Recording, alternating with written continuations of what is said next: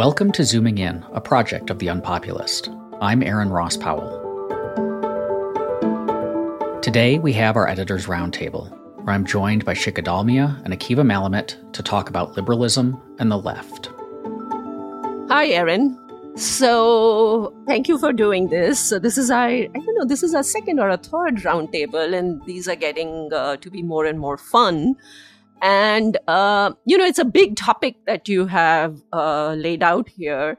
Um, but let me just sort of like back up and uh, sort of state what the purpose of the unpopulist and, you know, to some extent this podcast is, which is that, you know, I think it's fair to say that all three of us have sort of occupied more of the center right than the center left position in our years as public intellectuals. Uh, Akiva's are far, far shorter than mine uh, because I'm 500 years older than him.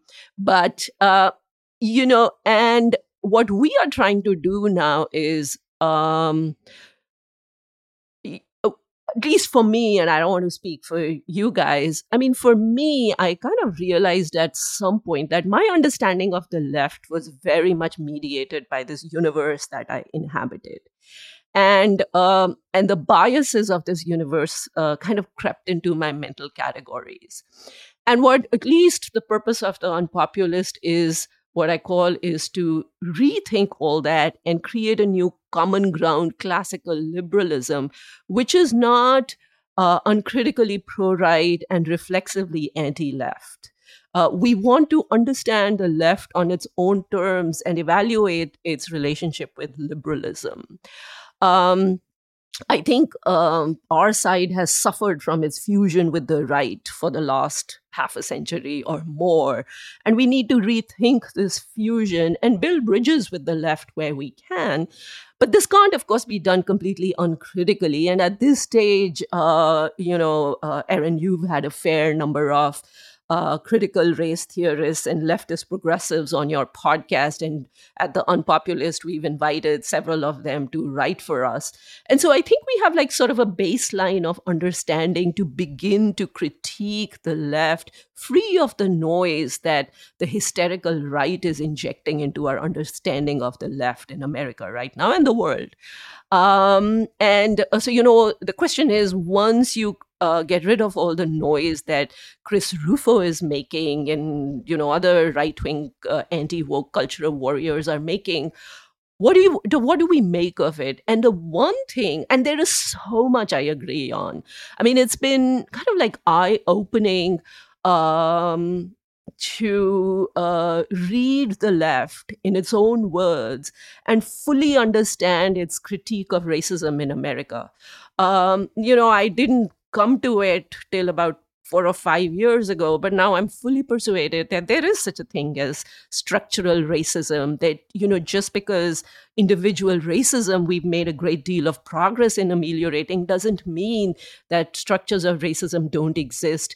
Uh, and there is such a thing as white privilege, although I don't like the term. I like, you know, I much prefer the term dominant privilege because it's not a racial thing. It's a, you know, it's a question of dominant group uh, privilege. Um, and I've been persuaded of, by much of what the left has said. Yet there are disagreements, and we'll get into a little bit of that uh, in this podcast. But let me just throw out the one disagreement that I have with the left in its framing. And what comes through to me is a certain um, reflexive anti Americanism. And in this, it's very interesting uh, you know, this anti Americanism has always been there in the left. But now there are plenty of uh, right wing warriors who have their own form of anti Americanism, and the two take somewhat different forms. So, you know, we ran this piece by Jonathan Marks yesterday on, uh, you know, pointing out how overblown uh, the right wing uh, concern about uh, DEI on college campuses is. And in the course of writing this piece, one of the things he mentions is that Chris Rufo claims that uh, American college campuses are more oppressive than uh, Soviet communism. And he thinks that Hungary is uh, actually uh, more of a paragon of like freedom and free speech than the United States is.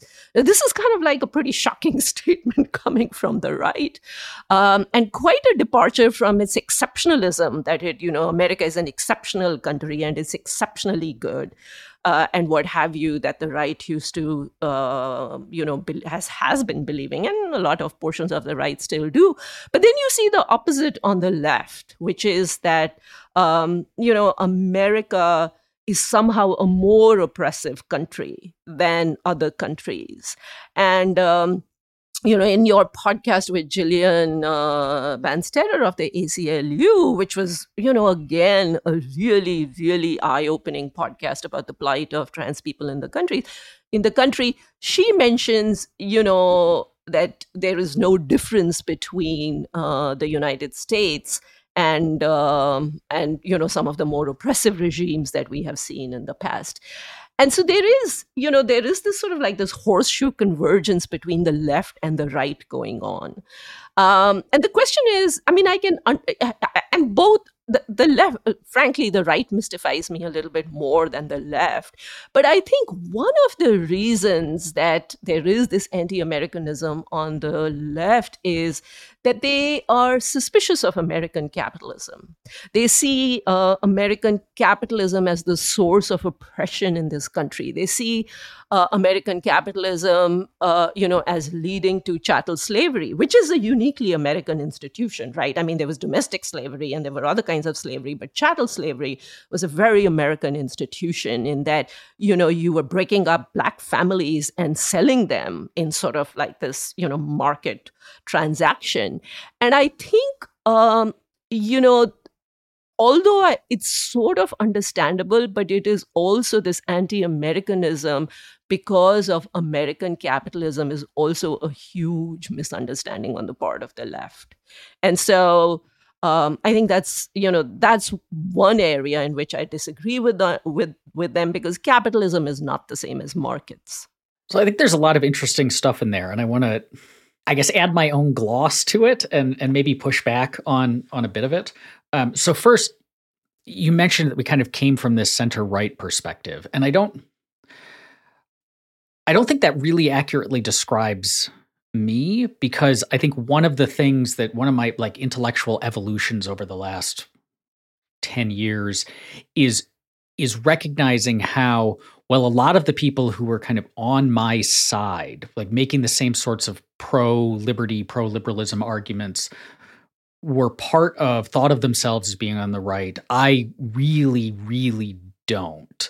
Um, and i tend to my my overlap with the left is in a lot of the the fundamental values of cosmopolitanism strongly anti-hierarchy anti-domination um, seeing usually tradition and ideas of what is like natural hierarchies as simply like self-serving methods of control that generally kind of the values that motivate the people on the left are much more i think amenable to my own personal values than those that motivate people on the right um, where where i disagree with the left is in how we how we bring those values into being, how we realize those in the society and the politics and the economy around us. Because I think the real blind spot of the left is in seeing there is there is domination and oppression in society right now. There are groups that are wildly marginalized that are being crushed under the boot of either unjust social pressures or coercive physical pressures. And the way that we solve this and all the other problems we've identified is to strengthen the state and have it intervene more on the behalf of our favored groups and to stop intervening on the behalf of the groups in power, the the dominant culture, the people on the right, so on and so forth. And I can understand the that thought process you know i can see like there is this this incredibly powerful tool that has not just a huge amount of resources it can bring to its dispos- disposal but it can also exercise coercive force to bring this about through through law through regulation and so on like that is appealing but i think the history of the state is that almost invariably powerful states end up being tools of oppression as opposed to tools of liberation. And so kind of recognizing that and reconceptualizing the state as as force as opposed to i mean not may, perhaps necessary force like maybe there are problems that it's the only thing that can solve but it's not just kind of all of us getting together and making collaborative decisions. It's rather an institution with its own interests and a tremendous amount of power that can do a tremendous amount of harm. That said i think that on the anti-americanism there has always been two things going on the first is that American culture is incredibly pro American in often a way that blinds it to just how awful the American government has been in all sorts of ways and how much like real injustice there has been in our history, our foreign policy, our treatment of marginalized groups and racial groups. So there's like a, a whitewashing that happens. And that needs to be corrected. And you can sometimes I think there's a temptation to overcorrect or to see, you know, and that can turn into we're much worse than everybody else.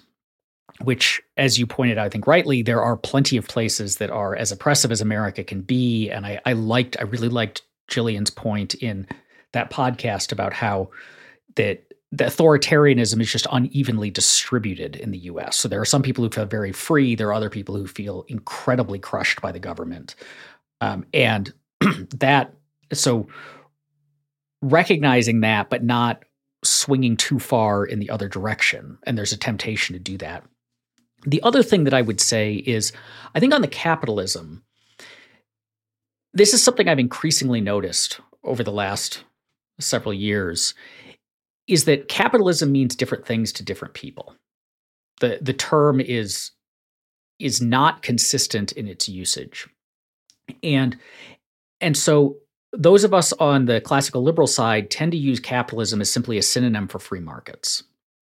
But people on the far left don't tend to use it that way. They tend to use it as the system of concentrated power, large corporations, often using government in rent seeking ways, um, the power of bosses as a result of an inability of workers to kind of have options to move, so on and so forth. So they see it as like a system of domination and not simply free markets. And so a lot of the times when people say they oppose capitalism, that's what they mean. And they don't mean just free exchange between private individuals in a non coercive way.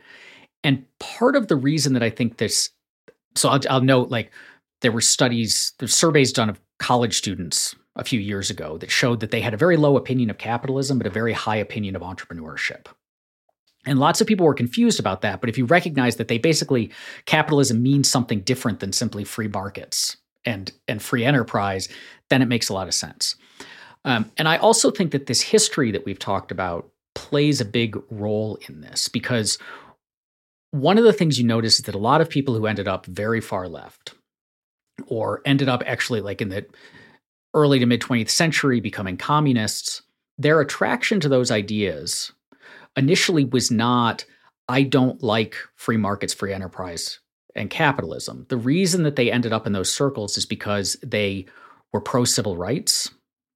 They were anti racial oppression. They were in favor of women's liberation. They opposed fascism, reasons like that. And at the time, the people who were talking about that kind of stuff, saying we need to end racial hierarchies and so on, also they happened to be the communists and the far left people. And the people who were talking about capitalism and free enterprise and free markets were also the ones who were the most opposed to the civil rights movement. And you can see this play out in in anti-communism. Um, i just recorded an episode with Kristin Du Mez that will be out um, next week as we were recording this right now where one of the things we talked about was anti-communism was rife among American evangelical movements, but simply what they meant by communism was basically the civil rights movement.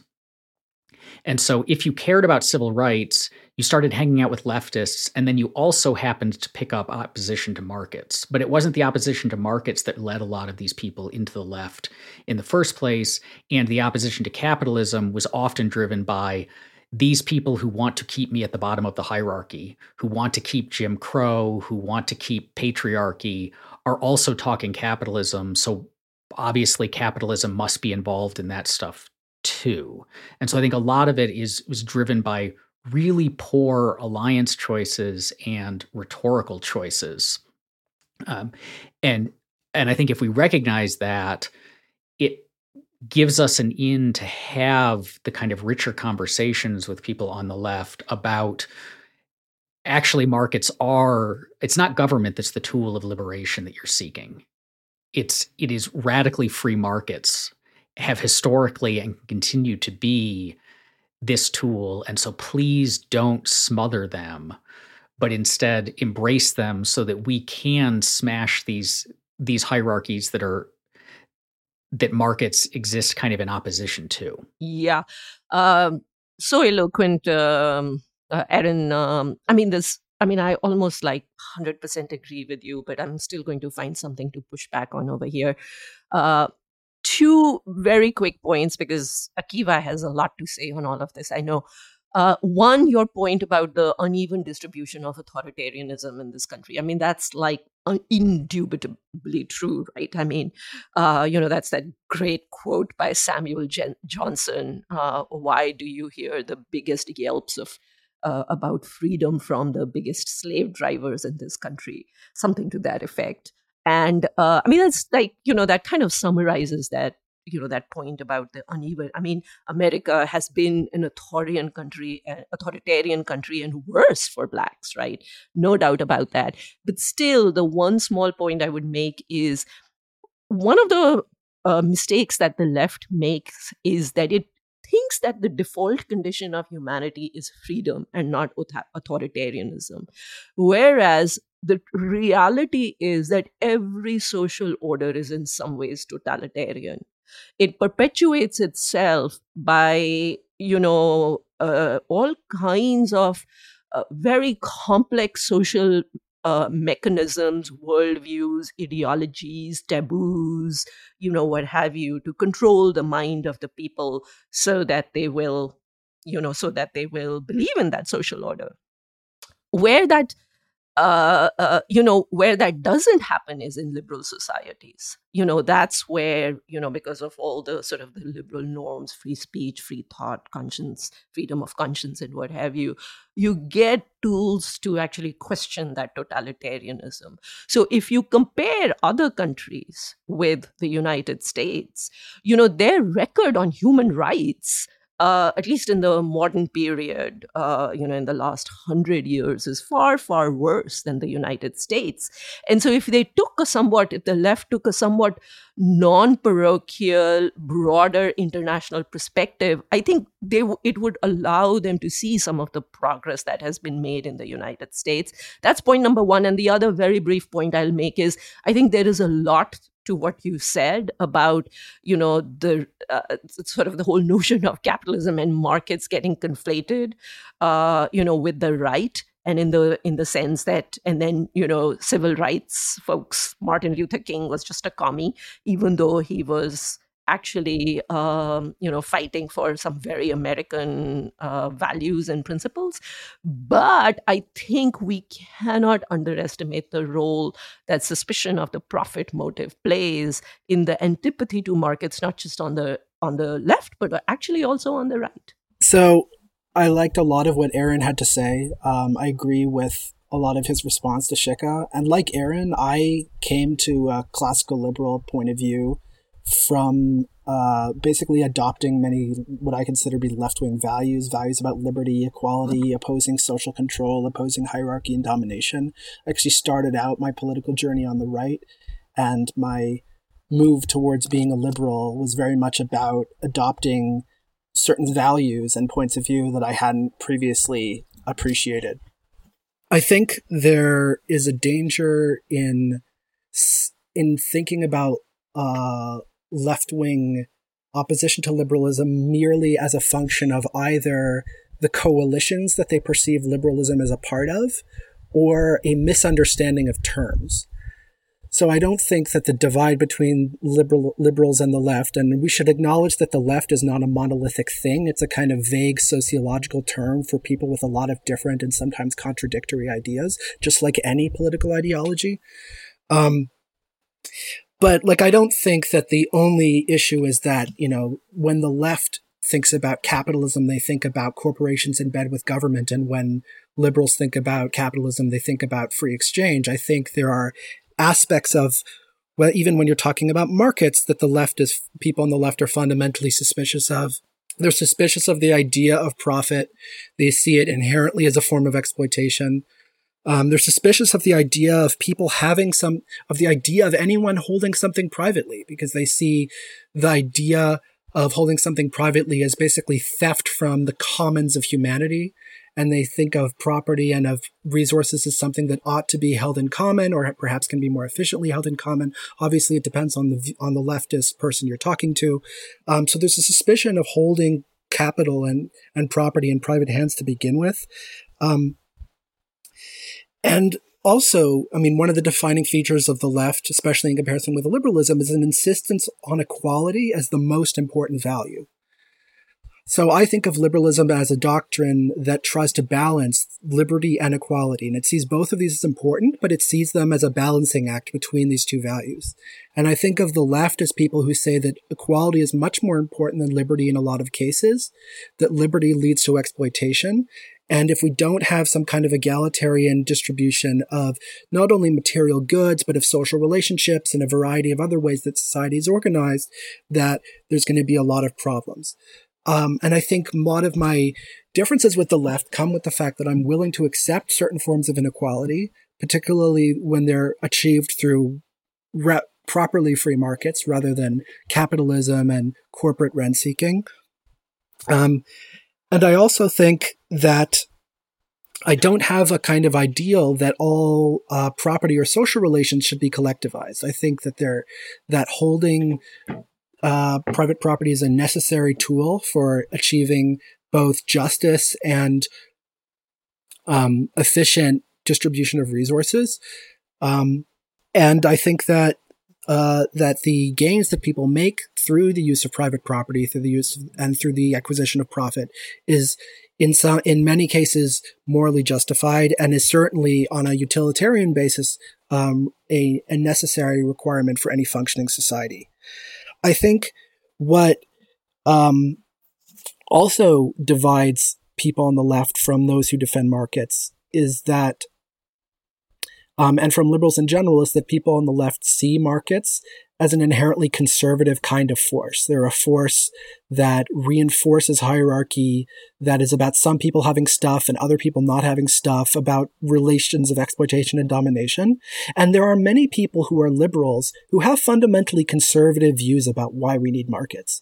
They see markets as an upholder of privilege and of the justly um, the justly set out hierarchies based on race and, and, and gender and so on. And they, they actually see defending markets as part of the program of defending hierarchy. And so sometimes there is a genuine divide because some liberals don't believe in uh, believe in hierarchy rather than in equality than in true equality between people. Um, and so that creates um, a divide as well. Now, as a liberal, I would say that the reason we should have markets is because they're liberatory, because they um, remove people from historical situations of exploitation and domination. But I recognize that not everyone who defends markets thinks like that, and that there are many people who see markets as a preserver of hierarchy. And so there are good reasons for people on the left to see people who defend markets as their enemies in terms of the values that they have in place. But obviously, this depends a lot on who we're talking about and what on their particular version of their ideology is. I think um, another important thing to look at is, and this is a complicated thing because it is, is, I think there are different versions of this depending on the ideology you hold, but I'm a big fan of Thomas Sowell's book, A Conflict of Visions, which is about how a lot of political divides are between what he calls the constrained and the unconstrained vision of human nature. And the constrained vision is, in some sense, small c conservative. It sees people as self interested to some significant degree. It has skepticism about human perfectibility and the degree to which humans can learn new things and morally improve. Um, it has skepticism about the degree to which we can live in a perfectible world, a world with less scarcity, a world with um, injustice. And the unconstrained vision believes in moral perfectibility and the ability to overcome all situations of injustice. And to some extent, I am more skeptical than some people on the left of the ability to live in a world that is truly bereft of scarcity, of injustice, of self of self-interest, of greed, of rent seeking, and of and so I see the role of social institutions as balancing the inevitable features of humanity that will engage in exploitation and predation and so on. But I don't think we can ever live in a world where there is no exploitation or greed or self interest or limits to our knowledge. And I think there are people on the left who really genuinely think that absent the structures of domination, that we would be able to live in a in a better world in like a you know Star Trek is a great example of that kind of vision where everyone's living in harmony and, and nobody's poor and nobody has any stuff or you know John Lennon's Imagine is a kind of a, a parody of this but it does reflect a certain kind of idealism um, that many people on the left have about the possibilities for social reform that I simply don't don't have. And so in that sense, I am more conservative than some people on the left, even though I don't think of my values as being fundamentally very different in the sense that I care about equality and non-domination and liberation. Very quickly, I'll interject and say, uh, Akiva, I describe myself as a Burkean progressive which is that I believe in and I agree with many of the social justice causes of the left, but I also believe in a certain amount of incrementalism and maintaining of the institutions of a liberal society. In that sense, actually, uh, Aaron, uh, you know, your formulation about a radical case for uh, the emancipatory potential of markets and what have you, you know, it i mean it is radical in the end that you'll get to a much better place but i really do believe in the incrementalism you know approach as minimizing the damage that we do on the way to our uh, you know on our way to a better more socially just society yeah, and I think you can kind of square that circle by saying that one of the things that I think attracts people on the left, but also on the right to state power is its immediacy. You know, so I have I often have made the joke that you really you couldn't have had, say, like a libertarian version of the West Wing TV show because it would have been really boring. Because everybody would walk into President Bartlet's office and say, Here's a problem. What are you going to do about it? And he would say, Well, we're going to like let an emergent process take care of it.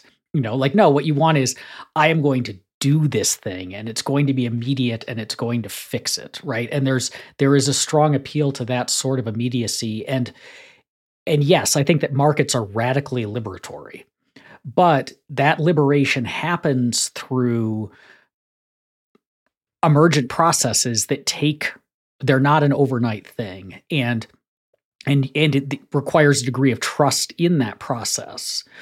Um, i i think picking up on what Akiva said, I think the point about the left is not monolithic is really important. So just as like on the right, there is a world of difference between a David French and a Tucker Carlson.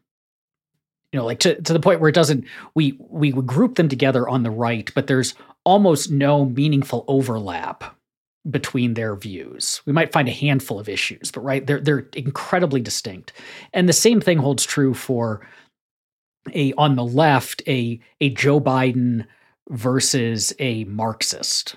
The right likes to accuse all the Democrats of being Marxists, but Marxists are deeply offended by that because they dislike the Democrats as much as the right does. You know, uh, so there's there's this real there's a real diversity, and I think oftentimes when we are saying like the left hates markets, we're using this this particular version like that doesn't that is not very representative of like most people's on the left's views uh, to represent the whole case that said i think also picking up on something you said shikha about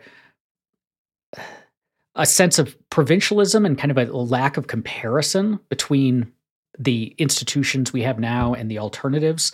This was this is a really striking feature of both the radical left, but also just a lot of the left in general is a is a lack of knowledge of institutional comparison like comparative institutional analysis and institutional history. Um, I was struck for we have a little book club in the Reimagining Liberty Discord, and recently we read Mark Fisher's book Capitalist Realism, which is a a modern classic of of Marxist thought. He was a British Marxist writer, uh, and and it has all sorts of kind of fun Marxist cultural analysis of of what he terms late capitalism culture.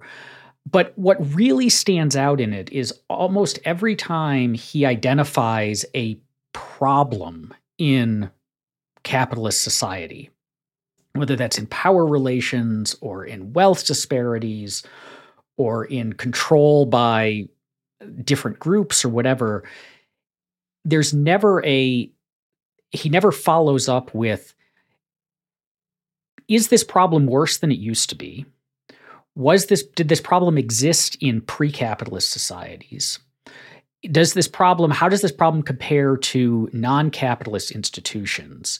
And in almost every instance of a problem that he raises, which they're often like genuine kinds of things that it would be better if they were ameliorated, I I could immediately think of, well, in this pre-capitalist society people were talking about the exact same problem so it's probably not caused by capitalism or it seemed to have been a lot worse in societies that did away with markets so maybe capitalism has this problem but the all the alternatives that we've seen don't seem to be any better or are remarkably worse.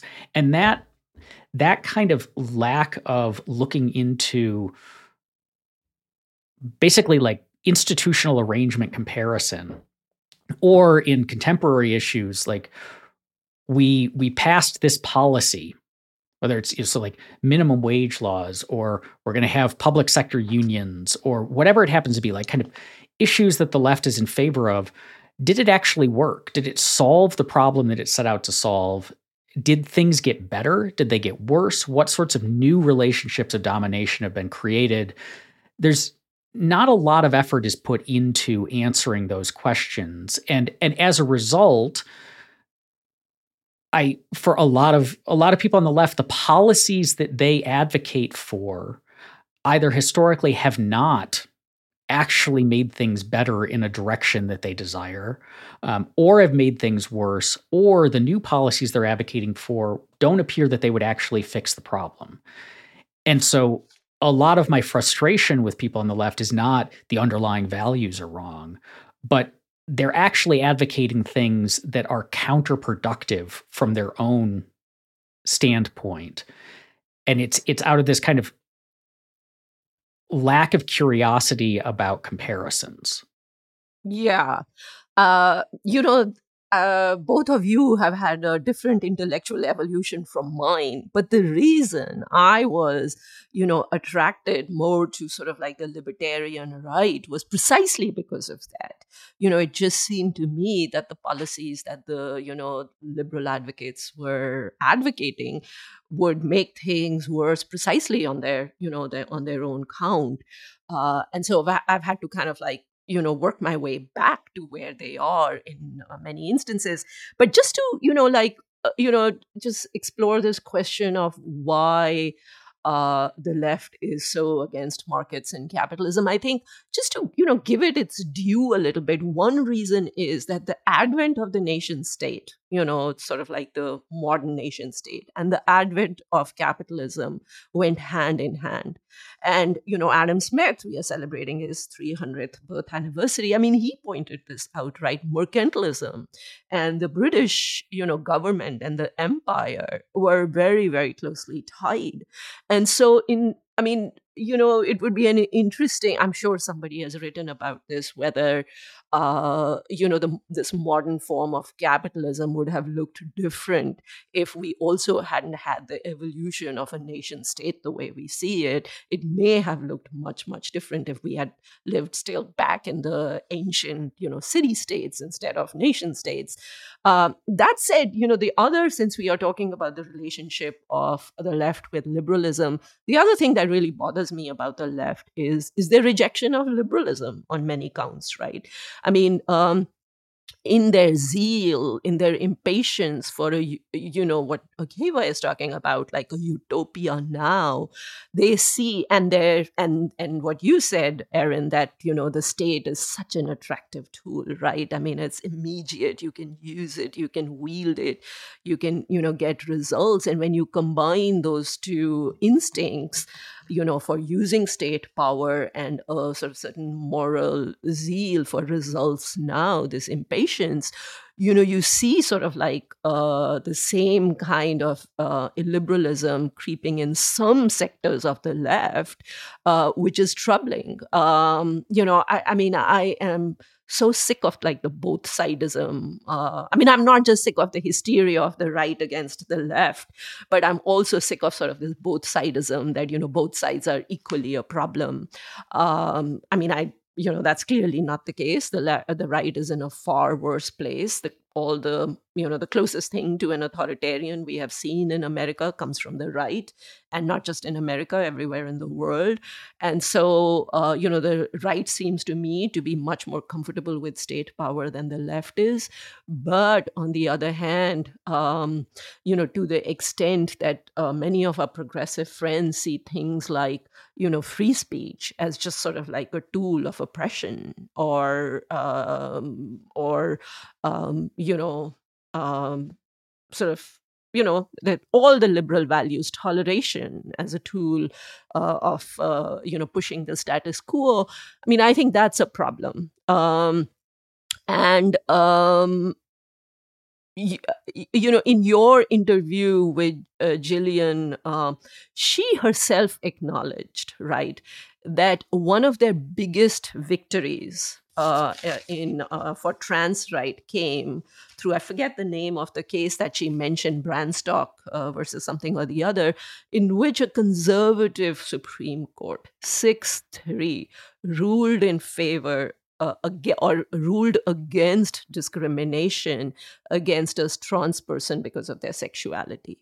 So, just the application of liberal tools can take us very far in ameliorating some of the you know the injustices and the inequalities that we see these days. And so i wish they would have a little bit more faith in liberalism because the record of liberalism in achieving you know results is you know slow but not bad. Very good in fact i would say. So the again the only um I think for a lot of people on the left and people on the right, there's this kind of dream that the only world we can accept is one in which everything that I want is fulfilled and in which society is oriented towards a kind of overall collective goal or purpose, or if you want to be a fancy academic, they call it a telos. Um, and so for on the left, it's we can only accept a world in which society is fundamentally oriented towards reducing domination, increasing social justice, um, getting rid of all of these unjust relationships. For the right, it's we can only accept a world in which there's, you know, like we're all practicing the same religion, or we're all the same ethnic group, or we all have the same kind of value, traditional values or something. Everyone needs to be marching kind of in lockstep in this kind of dream of uh, collective, um, co- in, in, a kind of collective dream where we're all oriented towards the same things, and the structure of society is built on achieving those ends, whether they're these social justice ends or these more like traditionalist hierarchical ends. And I think one of the things that's fundamental to liberalism is the recognition that people have different ends, that people want different things, that they care about different things, that they have different preferences. And because people are different, there's always going to be a tension between us because we have different stuff that we want to accomplish in life and that we think is valuable. And this is core to the idea of what you know this is a big thing for John Rawls and for Robert Nozick this idea of separateness of persons that each of us is an individual with our own understanding of the world and what matters and so therefore the only society that is justifiable is a society that can allow us to balance out the fact that we all have different goals and ends and purposes um, and so that I think is a fundamental consideration of liberalism. It's also why tolerance is what basically created liberalism um, and why the fight for religious and ethnic and social tolerance was what what made liberalism emerge out of the feudal system of of Europe um, hundreds of years ago. And so I think recognizing that we live in a world of deep difference and deep pluralism, and in a world of scarcity and um, constraints on what we're able to accomplish is what should orient us towards a more liberal society rather than a society where we're trying to achieve some broad collective uh, identity.